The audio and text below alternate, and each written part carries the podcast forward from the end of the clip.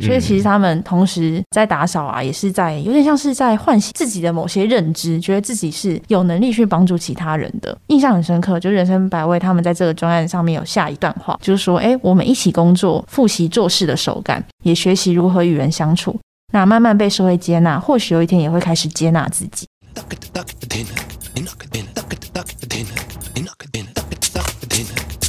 大胆求知，小心验证。欢迎来到硬学堂之 SDGs 终极冲刺班。你刚刚是不是讲成冲击冲刺班？冲要冲去哪？冲击冲刺班。太冲了！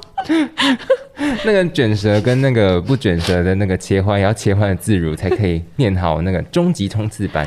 终极冲刺班，对对对，我们不要这么冲，我们冷静冷静。大家好，我是小侦探乔治。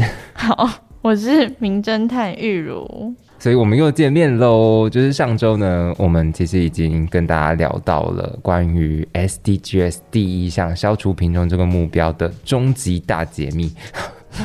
到底都在讲终极这个词，多强调终极这件事情。对啊，然后我们是在呃去讲到说 SDGs 的，就是想要让穷人或者想要每个人有平等的获得经济的能力，我们在呼应这一点嘛。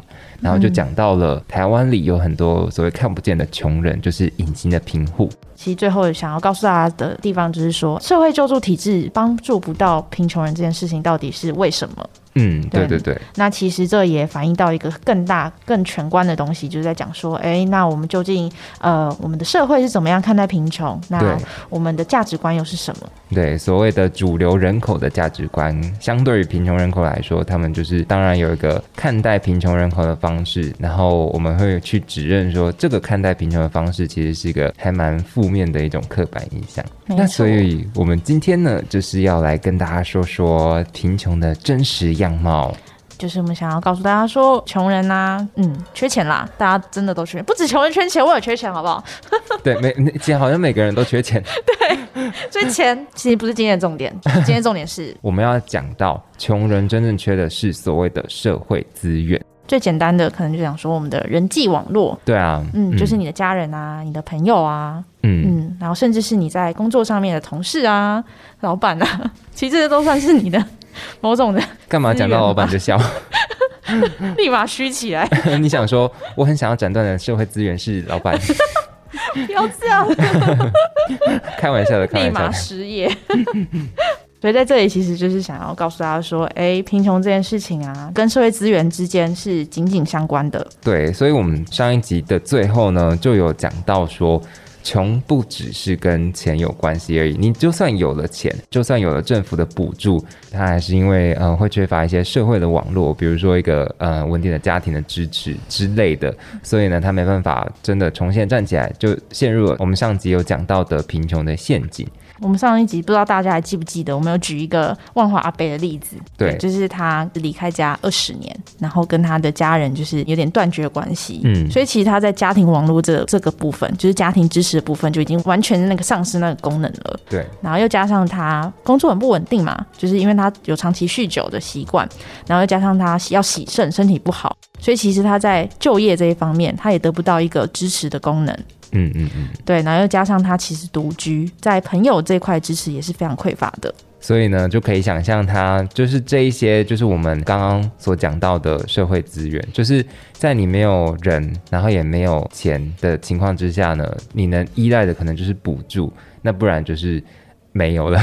没有，没有，不然就是 没有，不然就是真的没有了。这种缺乏社会资源的情况之下呢，我们要去找到一些方法。这是今天的我们的主题，就是要怎么样重新让穷人得到生存权，不只是他有钱而已，还要一定的程度的被社会认可，而不是就是一直被贴上那个穷人的标签。然后借此可以得到重新让社会这些社会资源能够去支撑它继续生存，这样子。对，那我们就马上来举一些很实际的例子。那这些例子呢，就是嗯，其实是现在社会上实际存在的一些经济的弱势族群。那我们重点其实会放在如何培力跟赋权这些穷人。父权会不会太难 Empower，立马小字典拉出来。毕竟是硬学堂嘛，同学们笔记到底有没有抄呢？对，Empower 那个便利贴拿出来。除了讲解他们要怎么样脱贫以外，也要讲那个过程，他们是怎么重新获得那种自力更生的能力的。好，那第一个例子呢，就是要讲到台湾的性工作者在疫情期间的处境。嗯，之前大家疫情期间应该有看新闻，就是知道说性工作者其实在疫情期间的时候过得就真的非常惨，因为他们会陷入一个孤立无援的处境，就是要禁止人与人的连接。没错，所以呢，他们干嘛笑得很开心呢？例如很长连接吗？没有啊，你真的是有学到我们阿中部长的那个精髓。哎，对啊，他真的讲的好好，这么的婉转，好喜欢。那他们之所以会在疫情期间那么的惨，就是因为所谓的性工作者在台湾其实是违法的，就是台湾根本就没有所谓的性产业，大家就是把它当做一个不能说的秘密。对对对对对，就是一个特种行业啦，就是对他，嗯，对对社会来说那个观感就是不佳，所以呢，我们一直不会去呃指称他们是性工作者，所以在政府的规范里面呢，他们并不算是劳工。那因为这一点，所以他们在疫情期间根本就没办法纾困。那想当然，他们生意也会很差。那该怎么办呢？那就比如说呢，在国外有一些新创，可能是一些社会企业。乌干达那边啊，就有一间叫做 HRI，他们在做乳木果油的产品的生产链当中，引进了一些当地的女性的劳工。那他们本身都是性工作者，这样。哦，那真的蛮特别的。就这间公司，它不只是在做生产，它同时也是在帮助这些弱势的女性。因为其实大家可能都多少会有一点理解，非洲啊，其实蛮多的女性，她们在教育的权利上面可能不是那么的足够。对，就是可能普遍大家的教育程度不高，所以其实当教育程度不高，但是他们的资源还有他们的选择都非常的受限。对，那其实这件事情好像也是某种程度在帮助他们有更多的选择。哦。你也太会讲话了吧？对，他们的资源就是我们刚刚提到的那个社会的资源嘛。嗯，那除了做那个产品以外呢，其实他们还是会呃有被培力一些就是加工业的能力，比如说裁缝啊、设计，不管是制作衣服或者是制鞋，或甚至是烘焙，都有一些例子。哦，不只是。给他们就是一个工作机会而已，同时也是可以让他们能够再学习、再被教育的一个过程。对对对，就是帮他撑起一个社会的防护网吧，有点像是我们在捷运站或者是有一些比较热闹的地区，不是都会看到那个喜憨儿的，哎，他们的品牌叫什么？就是卖饼干的。哦，嗯嗯嗯，对对对，那一种生产机制就是他们自己也是真的被守护的劳工。嗯，就是在学习这个技能的同时，他们也是就是。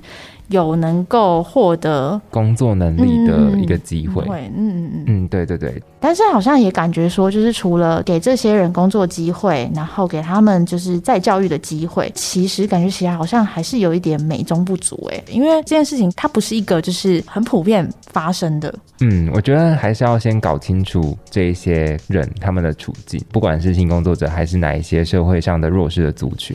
对啊，因为感觉起来，如果大家都认知到那个处境，应该会有更多的企业，就是像是刚才讲到那个做乳木果油产品的公司，他愿意去投入这个资源去做这件事情。嗯，没错没错。所以首先还是要先带动一个整体的社会的风气，然后才会有更多的人去愿意撑起那个社会上的防护网，这样。所以说，要带动这个社会风气啊，其实有一件事情很重要，就是我们要去去除贫穷者的社会无名。对，那在台湾社会，其实就已经有很多的人呢，在为去除贫穷无名这件事情努力。对，在做社会倡议这件事情，这些社会倡议啊，它其实就是一个融合了社会工作的同时，它也在向社会喊话，不只是服务个案，它在服务个案的同时，它也是在对社会喊话，说就是要重新去认知这一群人，可以怎么样重新看待这一群人。对，那在这边呢，就想要跟大家讲一些蛮创新的例子。嗯，比如说，比如说，你有参加过导览活动吗？你说故宫博物馆、博物馆的那种导览 没有没有，好，我知道你在讲什么，就是倡议的团体的，不是，你这可能就最一般的，就是你有参加过什么文史导览啊，或者什么之类的？有啊有啊有啊，也是一个看不出来吗？对啊，深度的人呢，会听人家说其实大家可能多多少少都有参加过导览的经验，嗯，对。但在这里想要告诉大家一个蛮特别的例子，就是说芒草星他们就是有一个专案叫做街游。大家可能会想象说导览员他们是一个是个老师，然后是个文史工作者，比你对这个地方还要熟悉。对，没错。大家可能没有想到，我们的无家者街友也可以当导览员吗？对，没错，是想不到，直接去想嘛。其实这些就是在街头就是生活许久的这些无家者。对地方其实是有很深度的认识，对，那其实透过他的视角去走过他的生活的轨迹，你能够某种程度去理解无家者的生存的样貌。所以玉如是曾经去过街友这样吗？对啊，我曾经参加过他们的导览。哎，那次的导览叫做《北车生存指南》，我记得，对，就是我刚才所讲的，就是真的是一个无家者，他就是常年生活在北车，嗯，那他就用他的生活经历，然后去带着大家一步一脚印的走，就是看说，哎，他平常睡觉的地方在哪里？那要怎么样去嗯储藏他的物品？对，所以其实真的就是一个你重新再认识无家者的生活。嗯，会把他的那个形象从一个穷人变成一个他是人，然后他现在在干嘛？对，就他也是一个人，然后他也在生活这样子。嗯嗯。那除了街游之外呢，也有一些其他还蛮特别的例子，像是另外一个就是我想讲的是，呃，木泽人设的浪人食堂，不知道大家有没有喜欢逛 饶河夜市？嗯，还可以，还可以。喜欢吃饶河夜市的什么？臭豆腐。臭豆腐也太 low 了吧！我还以为你要讲个什么饶河夜市的有名的。因为有名的我都觉得还好。哦，你就钟爱臭豆腐这样子？好吧，sad。那浪人食堂可能没办法服务到你了。好，其实浪人食堂他们就是在饶河夜市的一个摊位，对，那他们有卖饮料跟卖食物。嗯，对，我记得他们最近应该还在卖那个鲷鱼烧啦。然后还有卖呃很有名好喝的就是蜜香红茶。嗯，没有在夜配，没有在夜配，没有在夜配，没有在夜配。对，没错。那其实这个浪人食堂它的特点就是在于说。你会发现在摊位工作的人，其实就是经济对无家者，还有一些经济弱势者。嗯，对，所以其实这他这个浪人食堂就是一个有点像是中继的过渡职场。哦，对，就是衔接无家者，他可能重新回归到主流的就业市场之前，他可以有一个准备性的地方。那其实这个浪人食堂在夜市的这个摊位的工作，其实就是一个让他可以准备的空间。嗯，有点像刚刚提到的那几个，就是呃，比如说做产品啊，或者是裁缝或制鞋、烘焙之类的这些例子。没错，而且在这里我觉得蛮特别，是说就是他也是在进行一个打破对贫穷人的刻板印象的一个运动。我印象还蛮深刻的，因为我采访过让人食堂的创立人，对他其实讲了一段话，我其实觉得蛮蛮深刻，就他们觉得说，他们不只是要做出这些东西，是要把这些东西做好。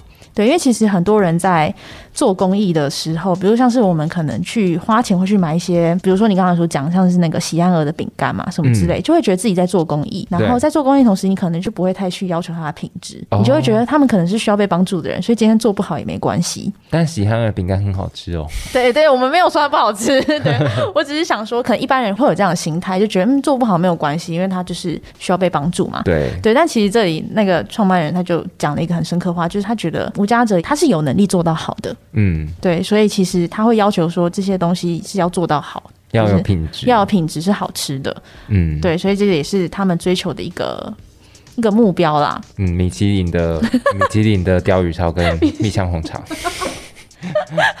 然后和夜市说不定下一次的那个什么米其林指南。必比登对对对入围什么的，对对对，就会看到浪人食堂。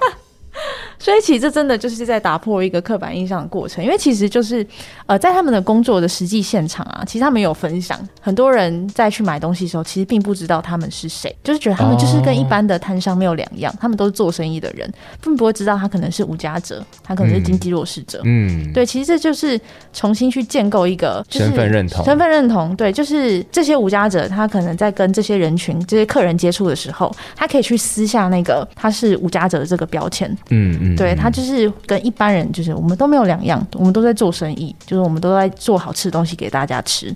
没错，对，没错，所以这就是一个重新去找回那个社会互动的感觉。嗯，不用去想说他以前是多么的被人家嫌恶。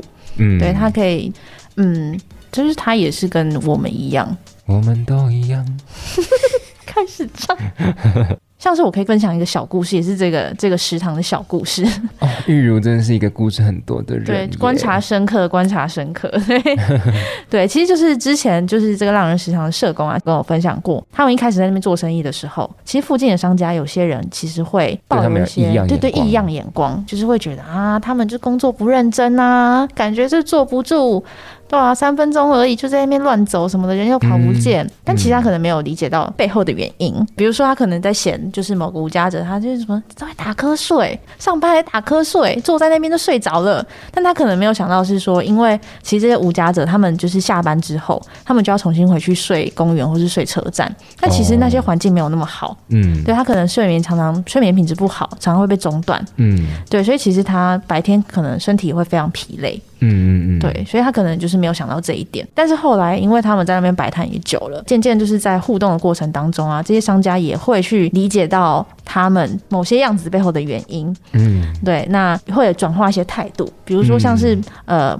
某个商家，他可能就一开始就是会一直打小报告，打小报告，对，跟社工打小报告，说，哎，你们那个谁谁谁又怎么样了？到后来可能就是说，哎，他们做生意会有纸箱之类的。那因为无家者可能睡公园、睡车站，他们会需要纸箱铺垫嘛，所以他就会特别留给那个无家者这样子。其实就是一个还蛮良性的转变。刚刚讲到这个例子啊，就让我想到说啊，台北不是有一个日日村，就是他们以前呃房子也是在做一些性产业，也是会被人家想说那些都是在做一些不三不四的事情，这样子可以感受得到那种大众的目光是真的非常可怕的，跟就是会影响不管是他们自身还是他们在社会里面的处境。嗯，没错。所以其实这里想要说的是，就是哎，社会倡议这件事情其实非常重要。对，那但是这也是我觉得就是替贫穷者发生的一个困境啊，因为有时候可能贫穷者他没办法直挺挺站出来就告诉你说哦，我就是这样怎么样，所以其实这时候啊，身为在做社会倡议的工作者们，其实就是一个很重要的角色，嗯，他们可以帮他们就是重新诠释，帮他们再翻译给社会大众，对他们是翻译取弱，翻译取弱。好可爱哦！对啊，就是无家者跟社会大众之间，然后他们重新经过诠释，跟帮社会大众理解，嗯，就是一个桥梁的概念。没错，桥梁。桥梁，举落桥梁，感觉会垮，感觉很感觉很滑呀。Good you, good you。对，那我在这边举一个 good you 的例子。好，good you。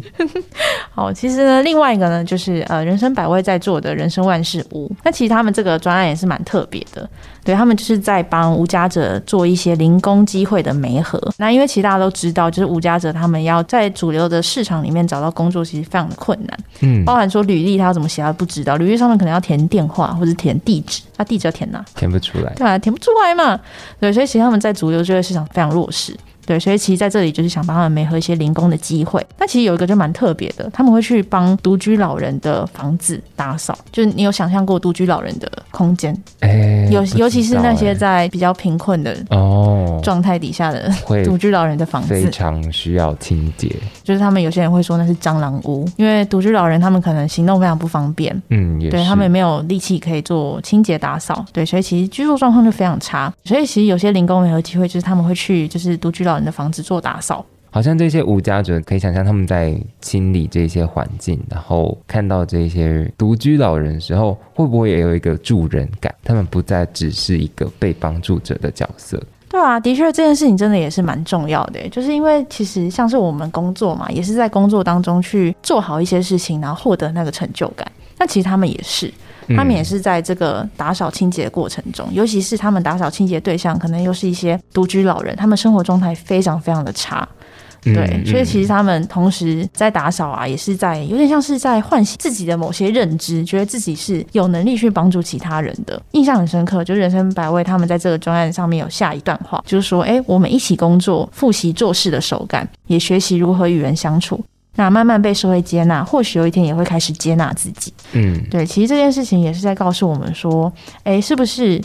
呃，当这些经济弱势他们在工作寻找那个自立的立足点，对立足点、嗯基准点，在这个过程当中，是不是同时也可以修复自我，应该是的，就是慢慢变成一个，建立那个自我嗯。效能感跟自信？对对对对，其实就是在修复那个他过去可能觉得自己没有用，嗯或是社会大众的印象，就是往他们身上贴的那个标签，就是没有用的那个东西。对对对，嗯。算是一个撕标签的过程，而且这个过程就很像，嗯、我跟玉宇好像都看过的一个影集，叫做《女佣浮生录》。嗯、那个女主角就是她从一个暴力的家庭逃出去，然后带着她的小孩，所以她就变成单亲妈妈。那嗯她又缺乏丈夫的支持，然后又缺乏家人的支持的情况之下，只能靠自己挣钱，然后就是靠接一些清洁打扫的案子来赚钱。嗯嗯嗯嗯嗯，这个东西也呼应到我们一开始所讲的，就是他真的就是面临各种社会资源的断裂，真的对印象非常深刻。他影集前面一开始就在演说，他可能去社会单位、社服单位、嗯社服单位、社服单位求助，但是他可能发现自己很多什么资格都不符合，没错，他也不知道要怎么处理某些比较法律上面啊，或是一些比较行政上面的东西。对对，所以其实就是一直一直碰壁。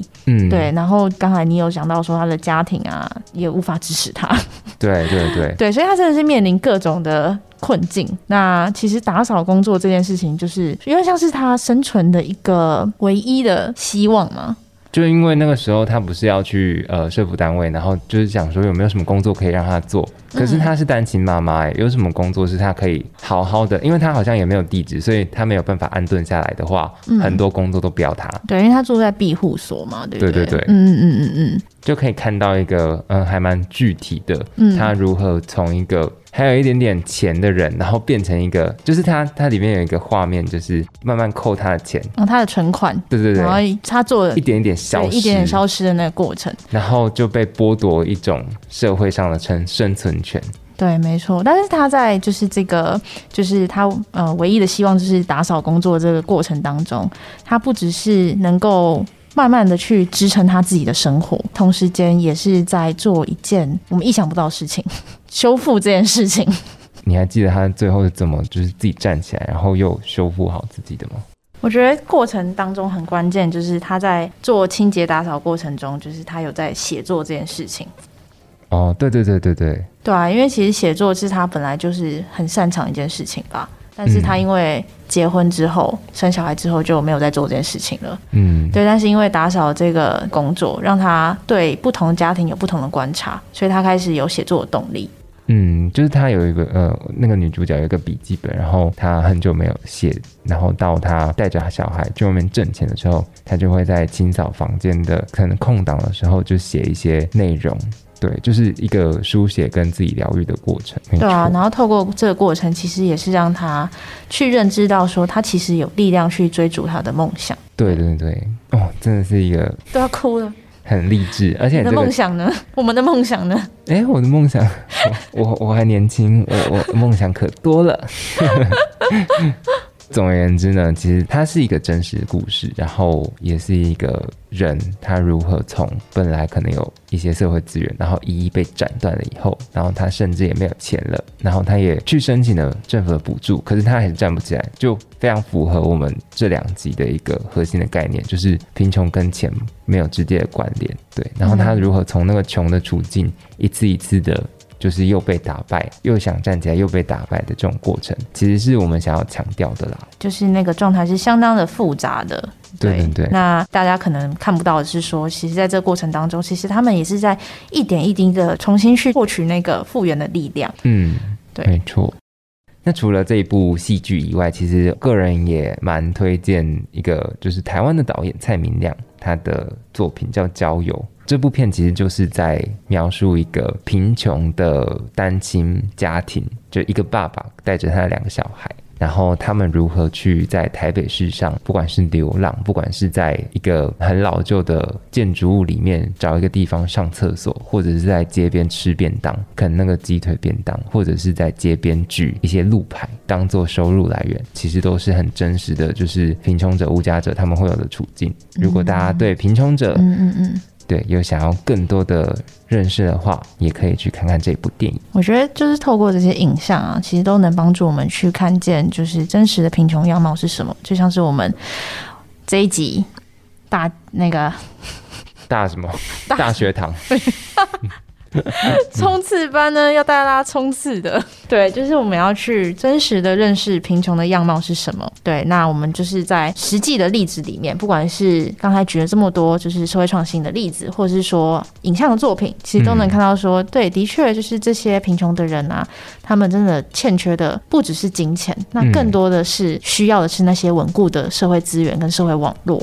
没错，对，那其实我们也能够认知到，说要让一个人不陷入贫穷，那其实他不只是就是社工啊，或者政府单位单方面的事情而已。嗯，对，因为即使他们在努力，就是还是会有。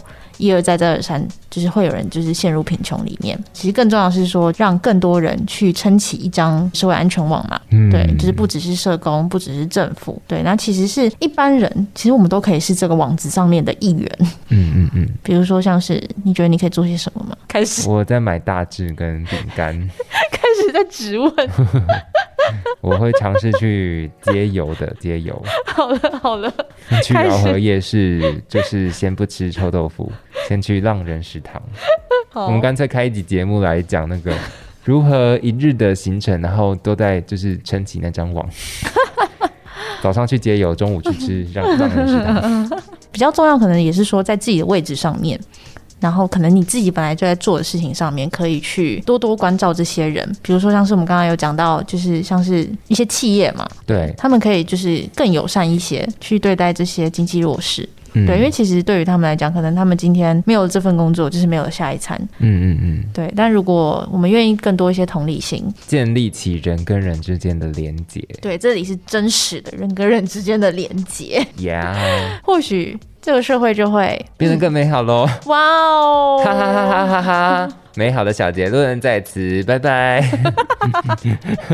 他说应该没有人会想听这种结论，但就没办法啊，不然你要我们怎么样？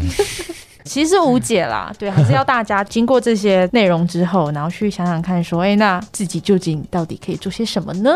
不是给大家一个标准答案，没错，你们要自己去想啊，哈，怎么样？因为缴钱来冲刺班，就会有答案，是不是？其实没有缴钱，有有花时间，非常感谢你们愿意花时间。时间就是金钱，真的是太谢谢大家了。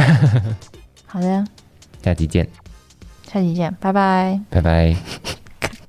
大胆求知，小心验证，要记得真相不只有一个。。谢谢收听，想关注更多社会创新与社会公益，请上网搜寻 N Post 公益交流站。